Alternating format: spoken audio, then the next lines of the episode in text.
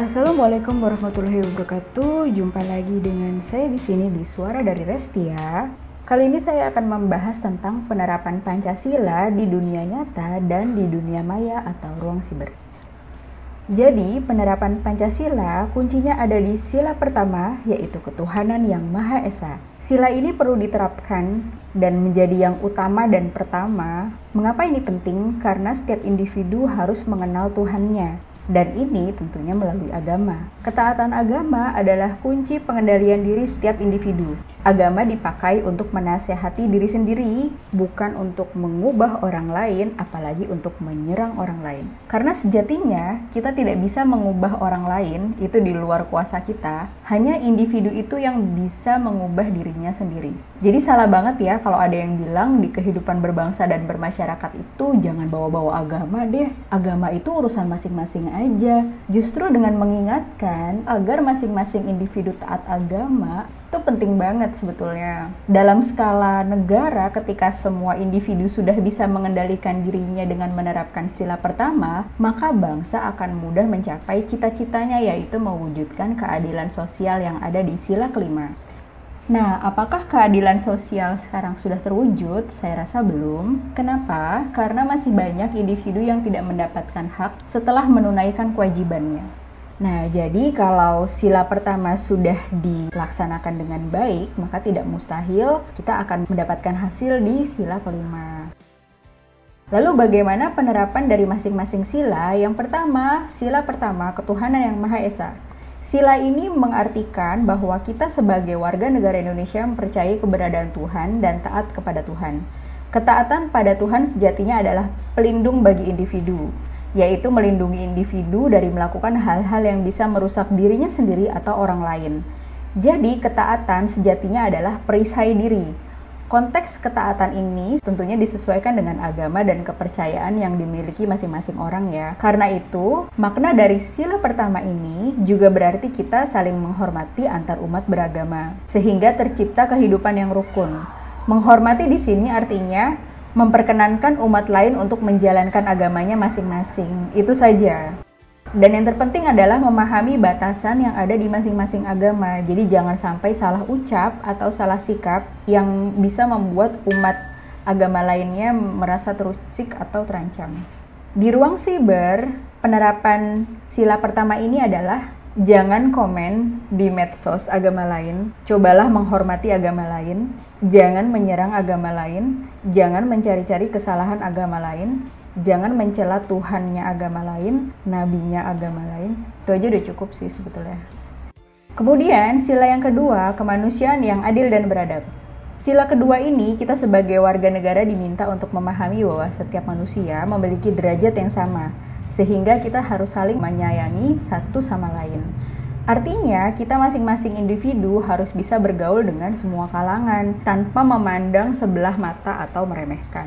Yang punya kedudukan tinggi, janganlah sombong. Cobalah untuk berpikir bahwa bisa jadi orang yang kita temui itu lebih baik dari kita, dan Tuhan tidak suka orang-orang yang sombong. Yang punya kedudukan rendah, janganlah minder. Cobalah untuk berpikir bahwa orang yang punya kedudukan tinggi itu, itu juga manusia biasa yang makan nasi, sama seperti kita, jadi tidak perlu merasa lebih rendah. Sila kedua ini juga berarti kita harus saling menjaga dan membantu sesama, membela kebenaran dan keadilan, dan bekerja sama untuk kedamaian negara kita. Nah, penerapan sila kedua di ruang cyber adalah jangan mencela, berhentilah berkomentar negatif dengan siapa pun tentang apa pun. Kalau komen, pastikan komennya yang positif. Jangan membuli, kalau nggak suka ya diem aja. Nggak perlu bikin komen yang membuat orang lain menjadi sedih. Kemudian di medsos ada akun filantropi yang menggalang bantuan itu kamu skip atau kamu klik dan ikut berpartisipasi entah bantu share atau bantu dana atau bantu lainnya. Kemudian kita harus memahami bahwa membantu orang lain itu keren dan percayalah ketika kamu punya habit untuk membantu orang lain, nanti di kemudian hari kamu ketika menemui kesulitan dalam hidup kamu, kamu pasti akan dibantu oleh orang lain lagi. Keren kan?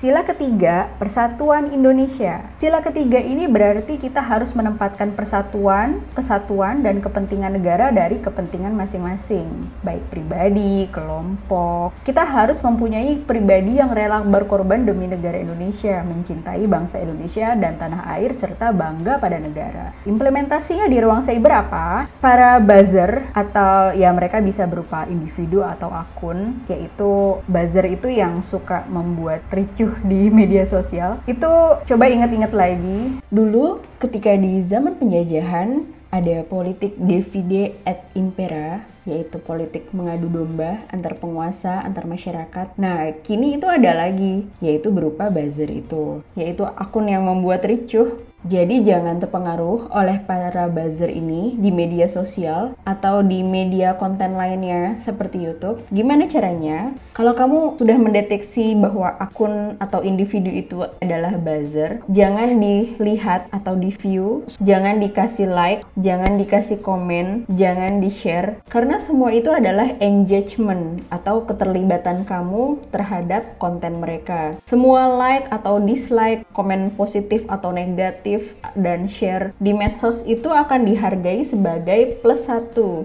Jadi, kamu akan berkontribusi terhadap para buzzer itu justru. Makanya, kalau misalnya kamu mendeteksi ada akun buzzer, di skip aja, dilewatin aja ya teman-teman. Sila keempat, kerakyatan yang dipimpin oleh hikmat kebijaksanaan dalam permusyawaratan perwakilan. Sila keempat ini mengajak kita untuk tidak memaksakan kehendak kepada orang lain dan mengutamakan kepentingan negara dan orang lain.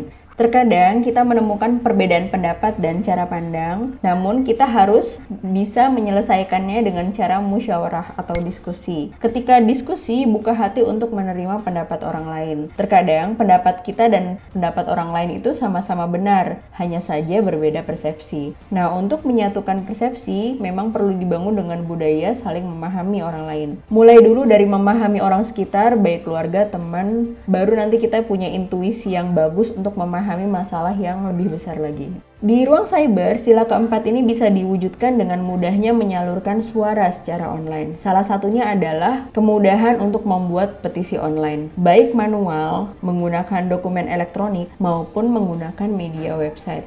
Jadi, semua rakyat punya identitas digital yang mewakili dirinya dan berasosiasi dengan data dirinya yang sebenarnya di dunia nyata, yaitu misalnya NIK, semua rakyat yang mempunyai identitas digital bisa memberikan suara melalui tanda tangan elektronik pada petisi online tersebut.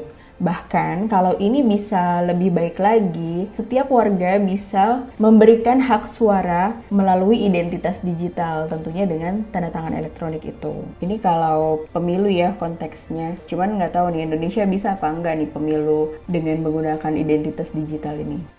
Sila kelima, keadilan sosial bagi seluruh rakyat Indonesia. Makna dari sila ini berarti mengembangkan perbuatan luhur dengan cara kekeluargaan dan gotong royong, selalu bersikap adil. Selain itu, harus seimbang antara hak dan kewajiban juga dengan menghormati hak-hak orang lain. Di ruang siber, wujudnya adalah terwujudnya rakyat Indonesia yang telah mendapatkan hak-haknya dengan baik. Ini artinya tidak ada lagi berita-berita protes di media sosial. Tidak ada lagi pihak-pihak yang merasa terzalimi karena sudah melaksanakan melaksanakan kewajibannya tapi tidak mendapatkan haknya. Atau tidak ada lagi orang-orang yang memendam perasaan tidak mendapat keadilan tapi nggak bisa berbuat apa-apa. Semua orang merasa nyaman dan sudah mendapatkan keadilan jadi tidak ada lagi protes-protes. Ini juga berarti tidak ada lagi orang miskin yang kelaparan yang diberitakan di akun-akun filantropi. Dan ini tentunya akan berbanding lurus dengan kebahagiaan rakyat Indonesia yaitu nilai indeks kebahagiaan nasional meningkat. Kemudian angka usia harapan hidup juga naik. Demikian apa yang bisa saya sampaikan. Terima kasih atas perhatiannya. Wassalamualaikum warahmatullahi wabarakatuh.